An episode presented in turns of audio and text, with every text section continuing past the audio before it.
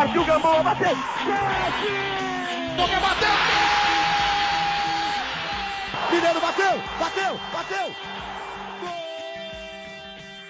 Arquibancast. Fala galera do Arquibancada Tricolor, estamos de volta aqui com o nosso Arquibancast, o podcast do Arquibancada Tricolor. Eu sou o Ricardo Sena e a gente vai ficar aqui juntos pelo menos nos próximos 45 minutos, que é a nossa ideia, nossa previsão inicial para manter esse nosso papo. A gente vai falar bastante aí sobre as notícias, o dia a dia do Tricolor, dar uma recapitulada sobre o que passou e coisas novas aí que vem pela frente. Comigo está aqui também o Igor Martínez, que já participa do nosso podcast. Igor, manda um abraço para a galera aí, tudo bom com você? Fala Ricardo, tudo bem? Comigo tá tudo ótimo. Um bom dia, boa tarde, boa noite para você que está ouvindo a gente em algum horário do dia em específico. Mais uma vez aí a gente está numa recém-eliminação, mais uma recém-derrota, mas a gente tem aí uma boa expectativa para a próxima partida aí, que a gente comece bem na Sul-Americana agora. E vamos lá. É isso aí, que seja um novo ciclo, né? Parece filme repetido, né? A gente sempre fala aí. Tem até uma coluna nossa lá no Arquibancada falando do dia da marmota tricolor, como aquele filme lá, Feitiço do Tempo, né? Que o personagem não sai do mesmo dia, né? Repete. Nosso roteiro tem sido esse, né? Infelizmente a gente pode parecer meio chato, ficar aqui reclamando, ficar falando bastante a mesma coisa, mas infelizmente é o que tem pra hoje, né? É o que é a nossa realidade. Vocês devem sentir aqui a ausência nessa edição do podcast do Mário Pravato, que está atendendo a outros compromissos comerciais aí, está um pouco enrolado, e agora a gente faz aí a inversão. Semana passada era eu que estava enrolado, o Igor se manteve aí fixo na escalação do nosso jogo, e agora a gente inverte aqui o papel. Ele me salvou na semana passada, agora eu salvo ele aqui um pouquinho, e a gente vai mantendo essa nossa edição do podcast. A gente vai falar sobre alguns assuntos, né? Antes da gente entrar na nossa pauta aí que a gente preparou para vocês. Primeiro, agradecer mais uma vez toda a audiência que vai aumentando a cada dia. Vocês que vão dando sugestões, vão comentando com a gente aí nos nossos canais, como que a gente está indo. A gente ainda é muito inexperiente nessa questão de podcast, então qualquer sugestão, menos xingamento, tá? Não precisa xingar, mas reclamações, críticas, aí fiquem à vontade para mandar para nós, para a gente saber como melhorar. E antes da gente entrar na nossa pauta, só dois recados rápidos. Muita gente tem perguntado para a gente aí sobre o Cartola, se a gente tem uma liga. A gente tem sim, isso está vinculado ao Clube AT. O Clube AT, que a gente sempre fala aí todas as edições, foi uma maneira que a gente criou, um grupo de assinantes que apoiam o nosso trabalho, apoiam a Arquibancada. Custa, né, manter toda essa estrutura, comprar equipamentos, fazer tudo isso daqui.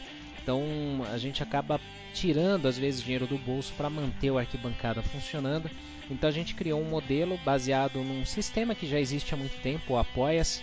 Só que em vez da gente pedir doação simplesmente, a gente criou um formato onde a gente pudesse retribuir de alguma forma o apoio dos seguidores. Então quem assina o Clube AT participa da Liga Cartola, que a gente criou, valendo uma camisa do São Paulo oficial. Participará também do Fantasy da Copa do Mundo, também valendo uma camisa oficial. Vai receber conteúdos exclusivos, sorteios de brindes todos os meses. Esse mês o sorteio é de um par de ingressos do Morumbi Tour.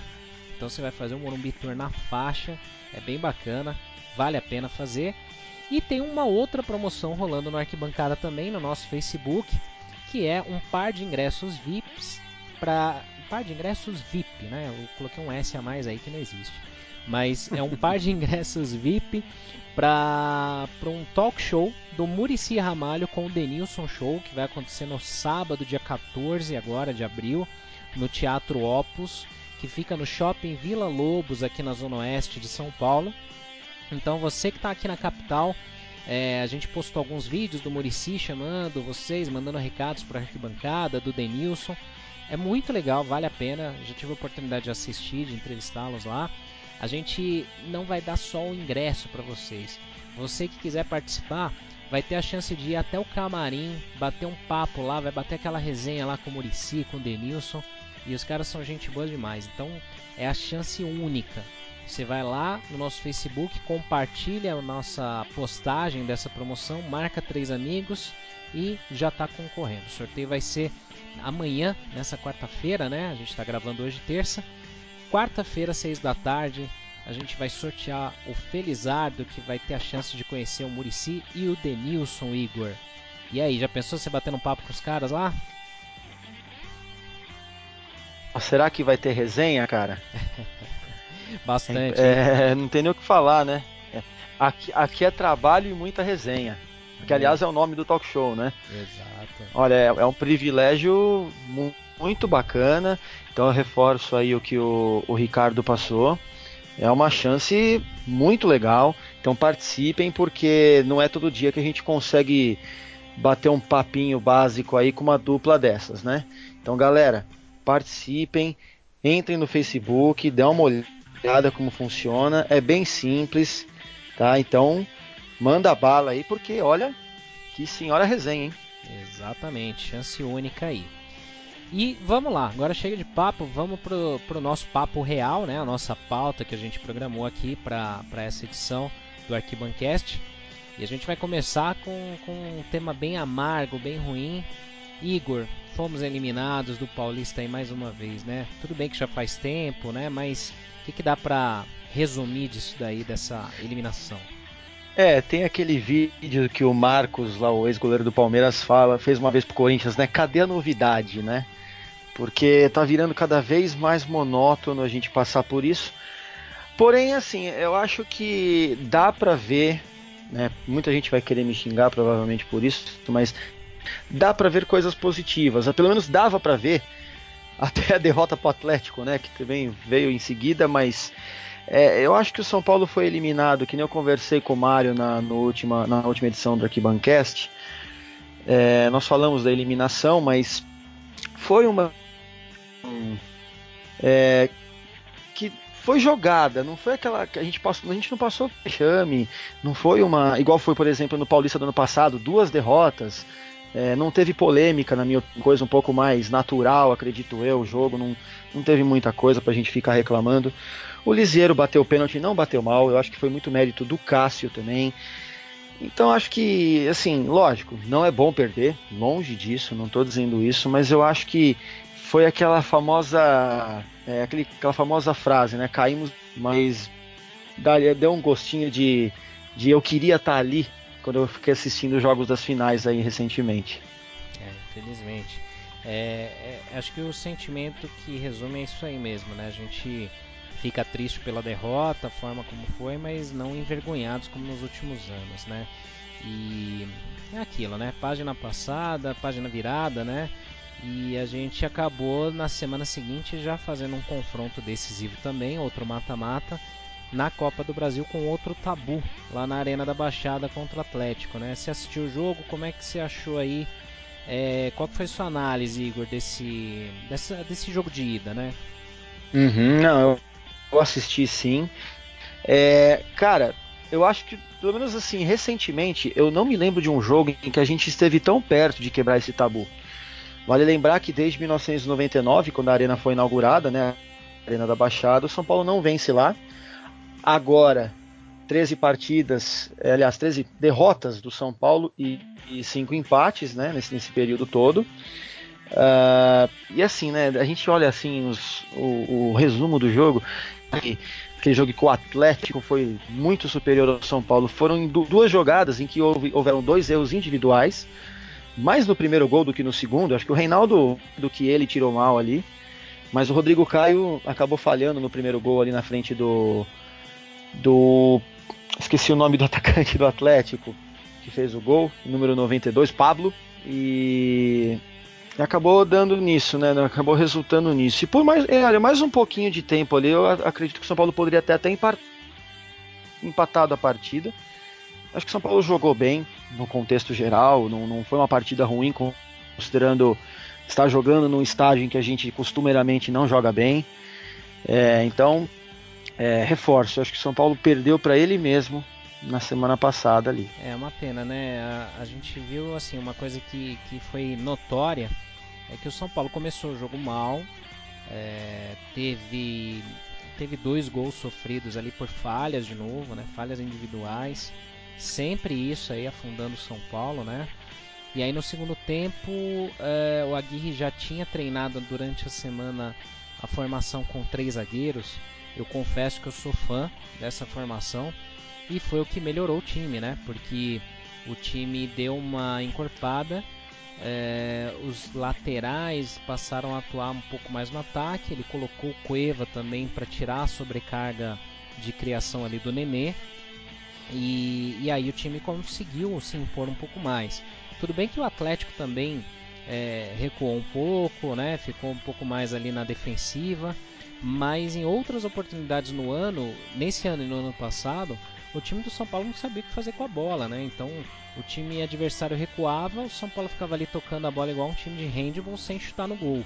Dessa vez pelo menos o time mostrou alguma iniciativa, fez um gol que, com o Tréllez, né, o que acabou fazendo com que o nosso prejuízo não fosse tão grande. E agora a gente vem decidir no Morumbi, tendo que vencer aqui de qualquer forma, mas com um placar que não é tão grave como poderia ter sido, né? E aí, assim, na sequência, né, a gente tem uma sequência terrível, né, de jogos. O São Paulo, depois a gente vai comentar, Igor, sobre a Sul-Americana, né, que já é o próximo jogo do São Paulo, mas aí seguindo uma ordem cronológica, o São Paulo teve aí nessa semana a apresentação finalmente do Gonzalo Carneiro, né, que é o atacante uruguaio que foi falado durante os últimos dias aí, que o São Paulo contratou, e foi apresentado ontem lá no CT, né, Igor? O Gonzalo, ele até tem uma curiosidade, né? Ele tem 1,94 m, o que para um atacante é bom até, e o engraçado é que apesar do excesso de altura, né, eu digo excesso porque não é fácil você ver muitos jogadores com uma estatura dessa, ele é rápido, ele é um cara que tem uma boa técnica, ele é canhoto, né, ele tem uma técnica muito interessante, ele faz um pivô muito bom e vira, né, para cima do zagueiro ali, gira, né, para cima do zagueiro muito bem. E hoje eu estava lendo algumas matérias a respeito dele, ele até comentou na coletiva, de que originalmente ele é meia armador. Na última temporada que ele jogou de centroavante, ele comentou que a posição favorita dele ali no campo é de meia armador, mas que é aquela conversa de todo jogador, né, que está à disposição para jogar até de goleiro se precisar, né? Mas o São Paulo realmente o contratou como um centroavante e, ao contrário do Diego Souza, não há aquela premissa, né, de jogar a Copa do Mundo naquela posição, coisa que o Diego Souza usou muito no início quando ele chegou e que aos poucos foi sendo deixado de lado, né? Só para finalizar em relação ao Atlético, Sena, infelizmente, por um lado, não vai ter a regra do gol fora de casa, que nos ajudaria bastante nesse ponto. Mas por um lado, eu acho que é uma regra que nunca tinha que ter existido. Eu sempre achei injusto, claro que é para os dois lados, mas eu acho que tira um pouco da graça. Você entra no outro jogo pensando de uma forma diferente do que se não tivesse a regra. Então, só para lembrar, foi 2-1, São Paulo vencendo o placar de qualquer placar de um jogo, um gol de diferença, leva a partida para os pênaltis. Então São Paulo tem que fazer 2 gols, né? E então eu acho que o São Paulo tem plenas chances e consegue reverter isso tranquilamente.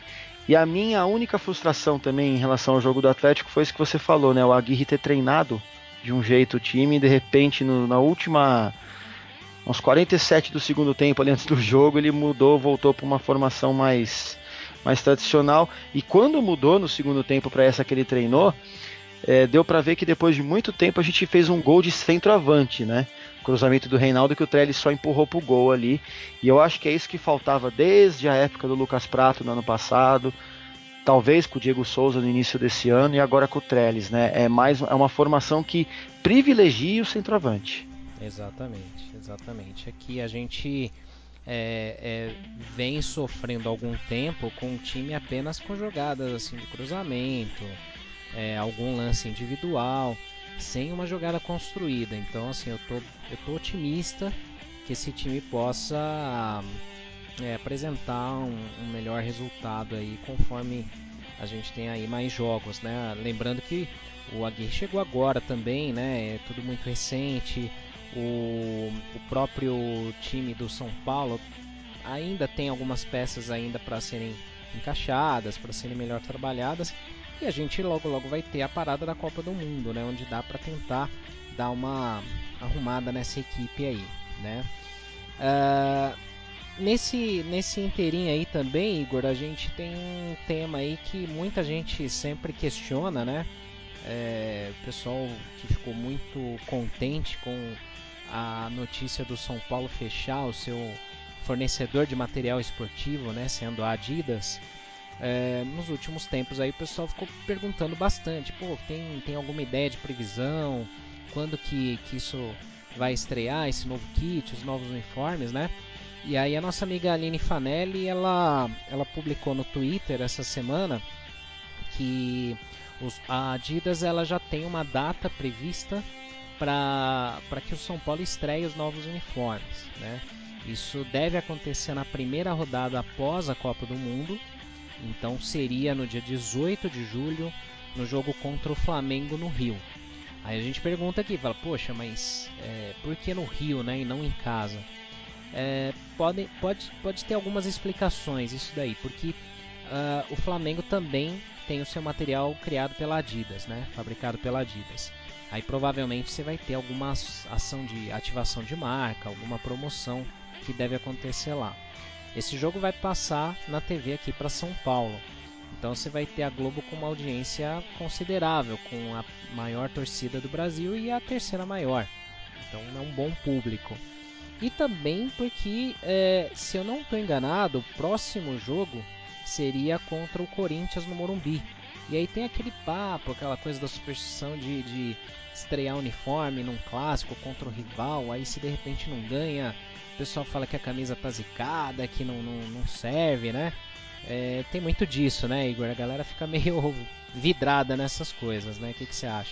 O povo acaba apostando um pouquinho na superstição nessas horas, né? Porque a fase do São Paulo em clássicos, principalmente, apesar da semifinal a gente ter vencido um jogo, a fase em clássicos não ajuda. Então qualquer superstição conta, porque não tá fácil. Agora, eu particularmente, eu entendo o lado da Adidas, né, em fazer um jogo, usar o jogo contra o Flamengo como para estrear a camisa, né, porque, que nem você falou, é o jogo da Adidas, né, são praticamente os seus dois maiores clientes, né, no país, então faz todo sentido, né. Exatamente, acho que tem um bom apelo comercial, mas antes disso, certamente a gente vai ter algum evento, né, em São Paulo, no Morumbi, sempre tem algum lançamento, né. E aí a gente vai cobrir com a arquibancada, vocês vão ficar bem informados aí se isso acontecer. Bom, seguindo aí a nossa agenda, né, a gente tem, como eu falei, uma sequência de jogos bem complicada. Teve o Paulista, teve o jogo de ida da Copa do Brasil, e a gente já tem um desafio nessa quinta-feira em Rosario, na Argentina, pela Copa Sul-Americana. São Paulo e Rosario Central, né? Rosario Central e São Paulo, né? Lá no Gigante de Arroyito, que é o estádio deles. E é um jogo complicado, né? Apesar do Rosario não estar muito bem na tabela do campeonato argentino, está em 16º lugar hoje, entre 28 times, é sempre uma parada complicada, né, Igor? Como é que você acha que o São Paulo vai entrar em campo? Você acha que vai na formação de 3 zagueiros? Vai mudar alguma coisa? A gente teve até uma informação aí de jogador que não foi relacionado, né? Nós vamos chegar nesse ponto aí que acho que vai gerar um bafafá isso daí ainda. Bom, ao que parece, o São Paulo vai usar 3 zagueiros, sim. Parece que dessa vez vai, né? Agora, não sei se 3-5-2, 3-4, né? 3... Eu acredito que 3-5-2, por mais que eu não gostaria, ficou um pouco para trás aí em relação ao progresso do futebol, né? Então possivelmente vai ser um 3-4-3, sendo que o Lisieiro parece que vai atuar na linha de 3 na frente, né? Agora, é aquela coisa, se a gente levar em consideração o jogo contra o Atlético, o Aguirre treinou um time de um jeito a semana toda e na hora H mudou. Então a gente já fica com o pé atrás, vamos esperar mais esse jogo para falar com mais certeza, mas eu apostaria num 3-4-3 mesmo. o Militão saindo da ala direita e vindo para a zaga, com o Regis jogando pela ala direita, né? Que ele mesmo, quando foi contratado, disse que ele tem características ofensivas, né? E o Reinaldo pela esquerda. O miolo ali no meio-campo seria o Jusilei e o Petros, a dupla de zaga titular, né? Apesar do Lisieiro ter ascendido legal ultimamente. E aí com Valdívia, Tréllez, e é o que eu tô falando, tem essa possibilidade do Lisieiro, eu tava vendo. Mas eu acho muito estranho isso, eu acredito que o Aguirre vai apostar mesmo no Nenê ali, ou quem sabe o Cueva. Tudo vai depender da estratégia tática dele, se ele vai querer velocidade, se ele vai querer mais toque de bola, com mais armação, né? É uma incógnita. O que eu sei é que o Marcos Guilherme praticamente foi preterido nessa situação aí. Eu acredito que desses todos que eu citei, ele é o que menos tem chances de atuar. Ele não tá bem, né? Marcos Guilherme, Petros, o próprio Rodrigo Caio também, são jogadores que não estão bem abaixo do que podem apresentar, né? Aliás, a dupla de zaga que eu acabei nem citando, que vai fazer dupla, aliás, trio, né? A dupla que vai completar o trio com o Militão é o Rodrigo Caio e o Arboleda. Eu acho que por meritocracia, quem tinha que estar ali era o Bruno Alves e o Arboleda, né? O Bruno Alves, apesar de sempre aquela eterna desconfiança que a gente tem com nossos zagueiros, né? É o que menos tem comprometido entre ele e o Rodrigo Caio. Eu acho que o Rodrigo Caio precisava dar uma segurada no banco, dar uma esfriada nessa situação, porque muitos torcedores perderam a paciência já, né? Se isso é certo, se isso é errado, acho que cada um tem a sua... Melhor ter a sua opinião. Eu prefiro não entrar muito nesse mérito, mas eu acho que deveria ser o Militão, Bruno Alves e Arboleda para o jogo de quinta-feira. É verdade, seria uma... A gente falando em meritocracia, né, que ficou bem evidente nos últimos tempos, um termo muito na moda, né?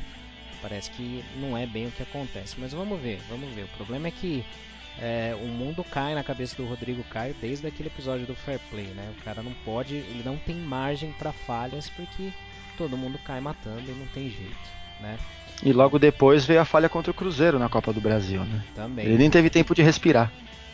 Emendou 2 lances lamentáveis e aí, assim, não digo que o lance do Fair Play tenha sido lamentável, depende do ponto de vista, né? Mas foram 2 momentos emblemáticos que acabaram marcando muito aí essa trajetória dele, né? Uhum. E aí a gente comentou, né, também de não relacionarem o Aguirre não relacionar o Diego Souza, que também tá pesado, né? O cara que ele tem qualidade, né? Mas não para jogar no ataque, como a gente sempre falou aqui, sempre comentou, e também tá fora de forma, né? Então, justo, né, Igor? Eu acho que se a gente levar em consideração o custo dele pro São Paulo, né? Ele foi a contratação mais cara junto com o Jean, né? 10 milhões cada um. E é aquilo que nós falamos agora há pouco de meritocracia. Poxa, o cara fez o gol contra o São Caetano lá, que deu a vaga pra gente no Paulista, tudo bem. Ele tem um pouco de daquele caráter diferenciado no futebol, isso é inegável também, né? Mas infelizmente o corpo não obedece quando tá pesado, não tem jeito. E o Aguirre meio que deu um ultimato, ele tem que perder uns 5 quilos aí pelo menos para poder render o que ele consegue oferecer, né? Ainda no último podcast, Sena, eu comentei com o Mário a respeito de uma informação que tinha saído no Twitter, de que ele estava sendo sondado pelo Internacional numa possível troca pelo Nico Lopes, tudo. Então, duas afirmações praticamente que eu faria no meu ponto de vista, na minha opinião, tá? Não tem nada a ver com essa negociação, essa não relação do Diego Souza para o jogo. E aparentemente essa negociação não vai dar andamento. Então o Diego Souza continua aqui com a gente e o Nico Lopes continua lá no Inter, tá? Então o Diego Souza realmente não foi relacionado por não estar em forma física adequada. É verdade. Está deixando a desejar bastante também, né? Tem esse ponto. A gente espera que, assim, ele entrando em forma, ele possa atuar no meio campo onde ele rende melhor e pode ajudar o São Paulo. A gente tem um elenco muito enxuto, muito desequilibrado, até como o Anderson Dias comentou numa das colunas aí do Arquibancada durante a semana, né? E o Brasileirão é um campeonato extenso, a gente precisa ter elenco, precisa ter peças aí para poder dar conta de não ficar só brigando ali contra o rebaixamento, né? E falando do Brasileirão, já puxando como gancho, né? A gente estreia já na próxima semana, na segunda-feira, né? Os caras marcaram um jogo segunda-feira, 8 da noite no Morumbi. 8 da noite eu diria que até um horário legal, né? Seria melhor entre 8h30 e 9 horas, porque muita gente que trabalha aqui em São Paulo sabe o martírio, o sufoco que é chegar no Morumbi. Mas 8 ainda vai, se ainda chegar mais cedo em casa. Agora a estreia na fase que o time tá, jogando numa segunda-feira às 8, é um time que dá pra gente ganhar, né, Igor? É, o Paraná Clube é o time que subiu já da Série B, né? Então a gente vai pegar aí um reestreante. E pela sétima vez o São Paulo, isso na era dos pontos corridos, a terceira na década, o São Paulo vai estrear no Campeonato Brasileiro em casa, né? Sendo que, pra quem gosta de superstição, igual a gente falou agora há pouco, aquelas três edições em que nós somos tetra, penta e hexacampeões, do brasileiro, nós estreamos em casa. Então quem sabe aí não é um pretexto aí, uma premeditação para alguma coisa positiva. Tomara, viu? Porque a gente está precisando de todo tipo de apoio possível, seja de sorte, de reza, de oração, competência principalmente, né? Decisões corretas, mas a gente precisa passar por esse Brasileirão sem ficar brigando lá na parte de baixo da tabela. Tomara que venham reforços aí também, porque do jeito que tá só não dá, né? E aí, falando do Brasileirão, a gente vai ter algumas rodadas antes da Copa do Mundo. Aí tem essas bizarrices de calendário, né? Começa o Brasileiro, tem algumas rodadas, aí para tudo por conta da Copa do Mundo, em vez do Brasileirão começar só depois, né? Sei lá. Mas, enfim, é o nosso calendário aí que não está adequado com o do restante do planeta. E aí, vinculado a esse assunto, né, de parada da Copa do Mundo, a gente teve uma entrevista essa semana do Muricy na Gazeta Esportiva falando sobre a intenção dele de voltar a trabalhar no futebol. O pessoal até sem ler matéria fala, putz, vai ser técnico, vai voltar e tal, mas não é como treinador, né? Ele comentou que ele tem interesse em voltar a trabalhar no futebol, talvez como um auxiliar técnico, um coordenador técnico, né? E aí, lógico, ele mencionou que a primeira opção dele seria trabalhar no São Paulo. O que você acha? Você acha que seria uma boa, de repente, a gente ter o Muricy? Claro que é um ícone do São Paulo, né? Sempre bom estar aí próximo. Mas a gente já tem o Ricardo Rocha, tem o Raí, tem o Lugano. Daria para encaixar o Muricy aonde aí, o Igor, na sua visão? Olha, até onde eu pude perceber ali, a intenção dele seria trabalhar numa função que o Ricardo Rocha faz hoje, né? Provavelmente, então, você teria que abrir mão de um para colocar o outro, ou vice-versa. Se o cara entra como auxiliar técnico, ele vira um técnico rapidinho, porque para mim ele é superior a muitos que a gente tem hoje espalhados pelo país, né? Por um lado, Senna, eu tenho um pouco de receio, vamos supor, que ele entre ali num cargo parecido com o do Ricardo Rocha, mas o trio que você citou aí permaneça. Eu acho que ficaria muita gente, é muito cacique para pouco índio, se é que você me entende, sabe? É muita gente mandando, muita gente dando ideia, e isso às vezes mais atrapalha do que ajuda. Eu acho que se houver essa possibilidade do Muricy vir e for para uma função nesse sentido, eu acho que o São Paulo vai ter que tomar bastante cuidado aí nessa seleção de pessoas, de repente abrir mão de alguém ou remanejar alguém para uma outra função para que o Muricy se encaixe nisso que ele falou ter intenção de fazer. Não é muito fácil isso não, viu? É verdade. Eu cheguei até a comentar lá com o pessoal do Mundo São Paulo na segunda-feira, né? A gente comentando ali, de repente, se ele topasse, né? Trabalhar na base ali do São Paulo também, formação de jogadores, trazer ali esse DNA do São Paulo na formação de atletas, né? A base do São Paulo vai muito bem em termos de títulos, né? Mas Acho que revelar jogadores, trazer jogadores com aquele DNA do São Paulo é algo que faz falta ainda, né?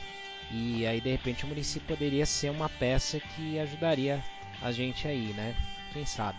É, isso vai muito de encontro com aquela situação que eu e o Mário conversamos uma vez a respeito do que o Luxemburgo falou no programa Bola da Vez. A molecada hoje ela vem muito no colo do empresário praticamente, né? Então, até que ponto vai funcionar essa questão de mostrar para um jogador da base o tamanho do São Paulo, o que é estar no São Paulo, o que é jogar, vencer e ser campeão pelo São Paulo? Então fica naquela coisa, até que ponto que o Muricy ajudaria ali? E outra, até que ponto que esses serviços do Muricy seriam usados no profissional, né? A ascensão de jogadores profissional, quão seriam utilizados os jogadores da base no profissional, mas a ideia é ótima, né? Realmente, seria interessantíssimo, mas aí eu fico com esse receio, porque hoje a gente vê poucos jogadores da base sendo usados em relação ao que era antigamente, claro, a gente tem alguns, mas hoje a gente vê jogador de base sendo usado mais como dinheiro, como moeda, do que como peça para jogo de futebol, né? É verdade, é verdade. Virou um balcão de negócios, né? Aquilo que a gente sempre critica.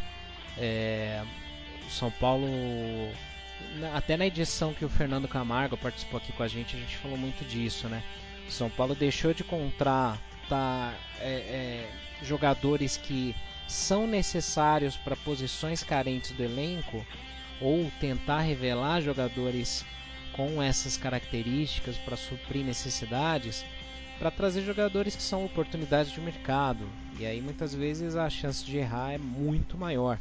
Você gasta uma bala, traz um jogador que vai jogar pouco tempo, vai ser negociado, então que vai ser encostado, como vem acontecendo aí, pelo menos momentaneamente, com o Diego Souza, né? Custou uma grana, o São Paulo investiu, ao meu ver, muita grana em 3 jogadores que não vieram para resolver, que é o Tréllez, o Diego Souza e o Jean, né?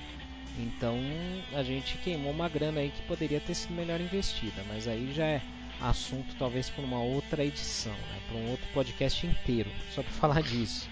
E até para servir como exemplo, você que acompanha muito o São Paulo, Sena, você acha que na base o São Paulo tenha um meio-campista, um meio-armador, canhoto, por exemplo, que serviria para nós? Pois é, hoje ninguém que se destaque.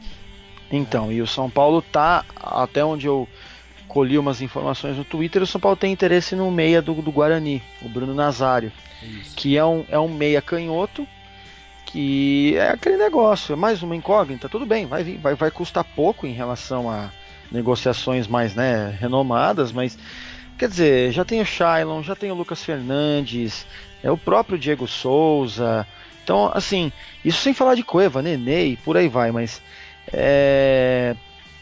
vai ter espaço para um rapaz desse poder estrear, para poder jogar? É claro, tem toda aquela questão de elenco, o elenco tem que ser bom no Brasil, porque é jogo atrás de jogo, mas só nessa posição de meio armador, quantos jogadores a gente pode citar que a gente já tem hoje? É muita quantidade, né? Pouca qualidade, se for ver, né? Exatamente, se a gente for contar, tem Cueva, tem Nenê, tem Diego Souza, pode ter o Valdívia também, por que não? Lucas Fernandes, Shailon, enfim, tem ainda a molecada que veio da base desse ano, né? Tem ainda o Toró, tem o Boia, que são mais jogadores de ponta, mas que podem ser usados na armação em eventuais esquemas táticos aí de forma surpresa, digamos. Então, assim, eu acho que o São Paulo tinha que tentar buscar negociações pontuais. Eu acho que não estou aqui criticando esse rapaz, até porque eu não conheço muito o futebol dele, eu conheço algumas características dele só, mas se ele é bom, se ele é ruim, eu não sei dizer, vou estar mentindo se eu fizer alguma afirmação, mas eu acho que o São Paulo tem outras prioridades. Eu acho que vamos ver o que o Carneiro pode render ali de centroavante, de repente vir aí um goleiro mais como é que eu posso dizer, seguro para o São Paulo, porque eu particularmente não vejo isso no Sidão e ainda não vejo no Jean. Eu falo ainda porque eu quero ver mais vezes o Jean atuando. Então, eu acho que existem outras prioridades, na minha opinião. Exatamente. Putz, goleiro é um negócio que tá complicado no São Paulo, cara. Eu sei que tem muita gente que é fã do Sidão, tem muita gente que tá com uma baita expectativa no Jean, mas, cara, a gente não tem segurança. Toda vez, fala a verdade, toda vez que a bola chega ali recuada pro goleiro, a gente já se dá, já dá aquela ajeitada na cadeira, fala, putz, lá vem roubado. Sai, fica aquele sai. É, tira, quebra, né? Não, e é uma realidade, né? É uma pena porque o que mais me frustra no Sidão é que ele foi uma indicação de um cara que não fez nada jogando como goleiro, não fez história no São Paulo, é um cara simplesmente é um mané qualquer, né? Então quer dizer, o que frustra acaba sendo isso, né? Poxa, uma indicação do Rogério Ceni e que talvez, por que não a gente possa pensar isso, talvez ele sinta a falta ali do Rogério ali, que querendo ou não, cara, você ser um goleiro comandado por um ex-goleiro com toda a história que o Rogério tem, deve ser muito diferente. Então, quer dizer, será que o Sidão às vezes também não o Rogério contratou o Sidão contando que daria ao Sidão um pouco mais de sei lá, vamos usar o termo chucro, dicas, sugestões de como jogar, do que fazer ali, do que fazer aqui. O Sidão é um cara já de 35 anos, mas é um cara que cresceu pro futebol há pouco tempo, então de repente ele não tem a experiência que o Rogério, que o Marcos, que outros tiveram com mesmo os 35 anos. Pois é complicado, assim, eu acho que a gente precisa de alguém que venha pronto, alguém, o São Paulo precisa de um goleiro a nível de seleção, seja brasileiro ou estrangeiro, mas tem que ser goleiro desse tamanho. Com todo respeito ao Sidão aí, mas não dá. O São Paulo gastou, por exemplo, 10 milhões no Jean. Ah, tá, legal, investiu num goleiro pro futuro, tudo bem. Mas eu acho que o São Paulo perdeu uma oportunidade muito boa quando podia ter comprado o Franco Armani do Atlético Nacional, que hoje tá no River Plate. Ele tá arrebentando lá, hein? Exato, pra mim, na questão de custo e oportunidade de mercado, porque hoje em dia para você comprar um jogador, o cara tem que estar à venda, né? Porque o São Paulo não tem bala para simplesmente pagar uma multa rescisória e trazer um cara desses. Então, assim, é um cara que estava no mercado que poderia ter vindo exatamente pelo mesmo preço que o Jean veio, por exemplo. Né? Então, é lógico, eu não digo que o São Paulo errou, porque a gente não sabe ainda o que o Jean vai ser, ele é novo, é um cara promissor, que vai ser visto mais a longo prazo.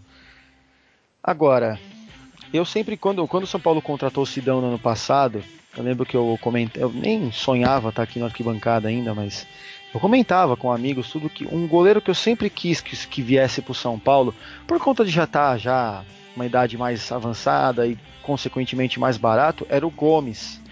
O ex-goleiro do Cruzeiro, que hoje joga no Watford, na Inglaterra. É um goleiro alto, que pra mim é uma das principais características que um goleiro tem que ter.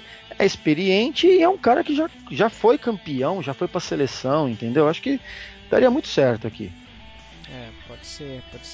Eu sou muito fã do Martin Silva. Eu acho ele um baita goleiro, um cara muito competente. Tem a coisa ainda de ser uruguaio, né? Que se dá bem aqui, tomara que o Gonçalo Carneiro também. Né? Mas vamos ver, eu não sei, eu acho que assim, me parece que assim, como o Jean veio para ser formado, o São Paulo ainda vai acabar trazendo no ano que vem um outro goleiro para ser titular, não sei, vamos ver. Ah, sem dúvida, e vale lembrar que o Lucas Perry tá indo embora, né, tá indo para Roma. Pois é. Então quer dizer, vai ter que trazer um terceiro goleiro provavelmente oriundo da base, Júnior ou Lucas Paes, isso aí já não sei quem veria. Mas pro ano que vem, assim, se tem uma posição que eu tenho quase certeza de que o São Paulo vai atrás, é um goleiro. A não ser que ao longo do ano o Sidão queime a língua de vários, né? Ou o Jean, mas eu acho mais provável o Sidão. Pra mim o Sidão vai ser o titular até o restante, até o final do ano. A gente torce pra isso, não é torcendo contra não. A gente torce pra que realmente queime a nossa língua, que faça tenha uma boa performance aí, mas enfim.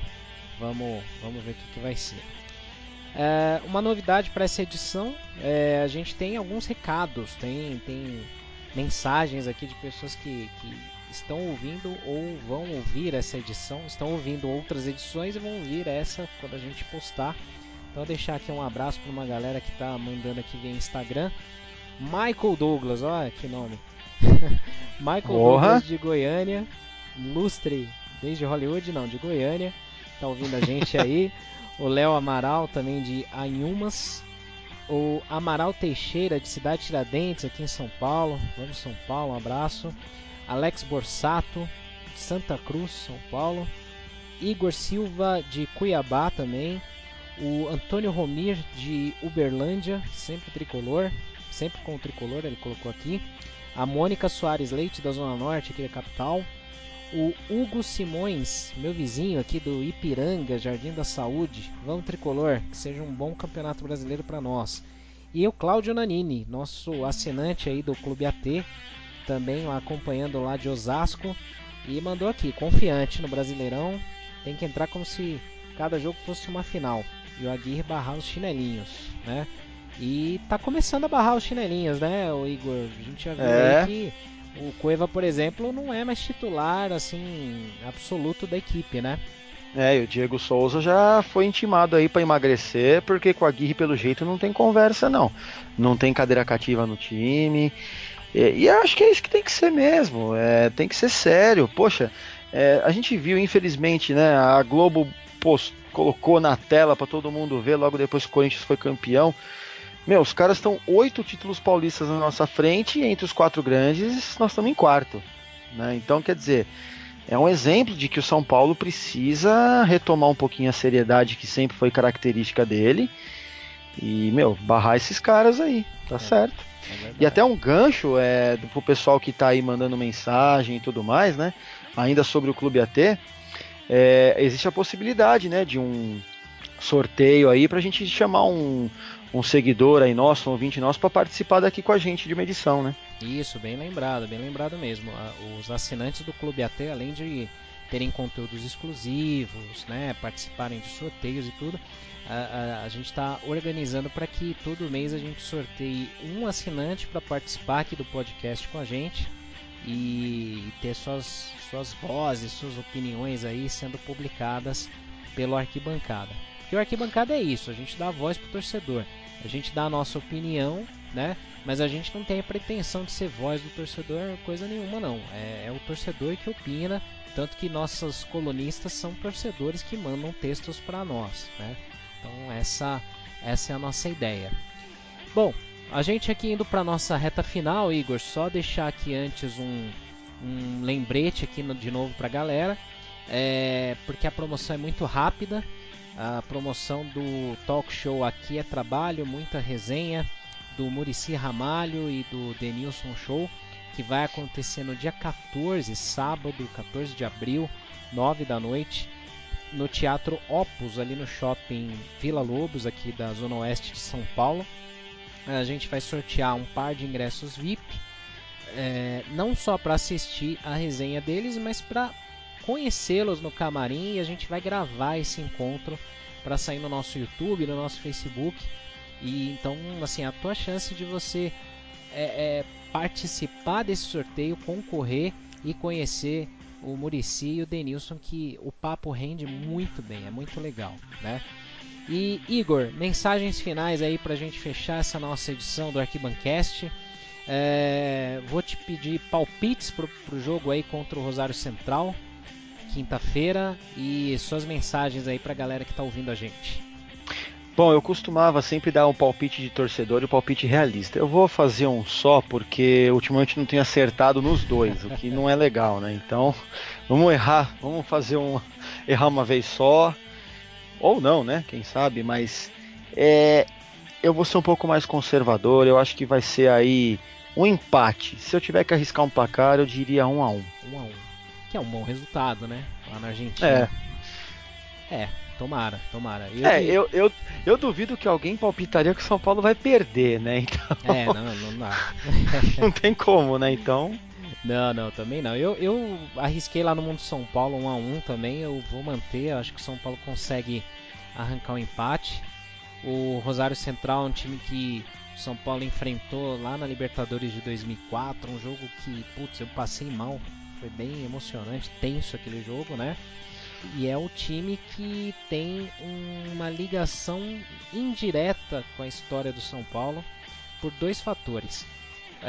do Rosario Central veio talvez o maior ídolo que nunca teve propaganda em TV da história do São Paulo, que é o José Poi, que era um goleiro argentino. Ele é como se fosse o Rogério Ceni dos anos 50, 60, pra você ter uma ideia.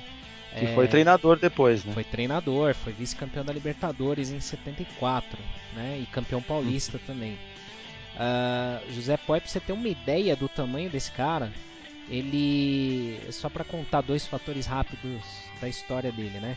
Além de ser um puta goleiro, né? O cara, ele vendia carnês das cadeiras cativas para ajudar a construir o Morumbi. Então ele ia na porta de alguns torcedores vender, ajudar a vender. São Paulo ter fundos para construir o Morumbi, porque o governo não deu pra gente de presente, né? Como acontece por aí. E ele chegou a ser cogitado para ter a naturalização como brasileiro para ele jogar a Copa do Mundo pela seleção brasileira. Então, assim, o cara era um gigante, um ídolo.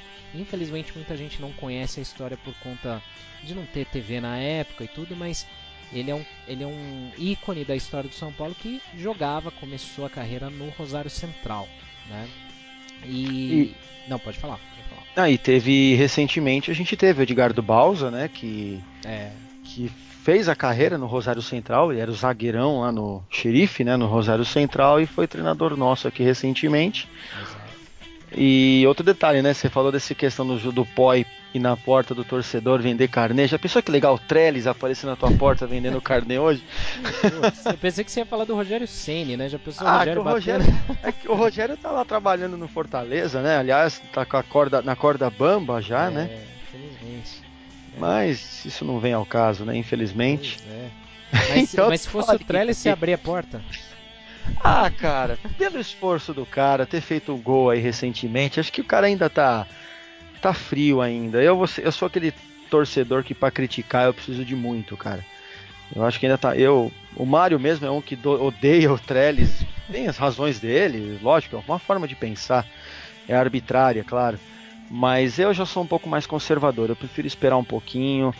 Que a gente falou lá atrás, o São Paulo usou um esquema tático contra o Atlético que fez com que o Tréllez fizesse um gol de centroavante, em vez de ficar só naquele gol contra o São Caetano, que ele teve uma ajudaça do goleiro, né? Então vamos ver, eu acho que ainda tá cedo ainda. Acho que do mesmo jeito que treinador tem que ter tempo para poder mostrar seu trabalho, tem jogador que também precisa. Querendo ou não, o Tréllez está jogando pela primeira vez aqui num clube grande, de uma proporção enorme, já jogou no Atlético Nacional, mas eles ainda estão lá um pouco mais para baixo em relação a nós, mas vamos manter a calma com o Tréllez. Eu, pelo menos, peço isso e vou fazer isso, né? É isso aí. E aí, só para fechar uma curiosidade lá do Rosario ainda, né? O São Paulo fez a final da Libertadores de 92 contra o News Old Boys, que é o rival do Rosario lá da cidade deles, né? Faz o clássico com eles. Desde então, como São Paulo venceu o Newell's, a torcida do Rosario tem até algumas faixas lá na cidade em agradecimento ao São Paulo, né? Eu tentei achar alguma foto para postar hoje, mas não encontrei. Eu vou continuar garimpando aí. Se tiver também, vocês mandem pra gente aí que a gente vai postar. Enfim, excedemos o nosso tempo, passamos bastante aí da nossa expectativa, mas deu certo, cobrimos todos os assuntos da semana. Na próxima semana o Mário deve estar de volta. Nos próximos podcasts a gente deve ter algumas participações aí que a gente está convidando. Então assine o nosso feed, fique acompanhando os nossos canais para você não perder as próximas notificações. E deixando aí de novo um grande abraço a todos que acompanham o podcast do Arquibancada Tricolor, o Arquibancast. Nos vemos na próxima semana. Um grande abraço a todos aí. Saudações tricolores.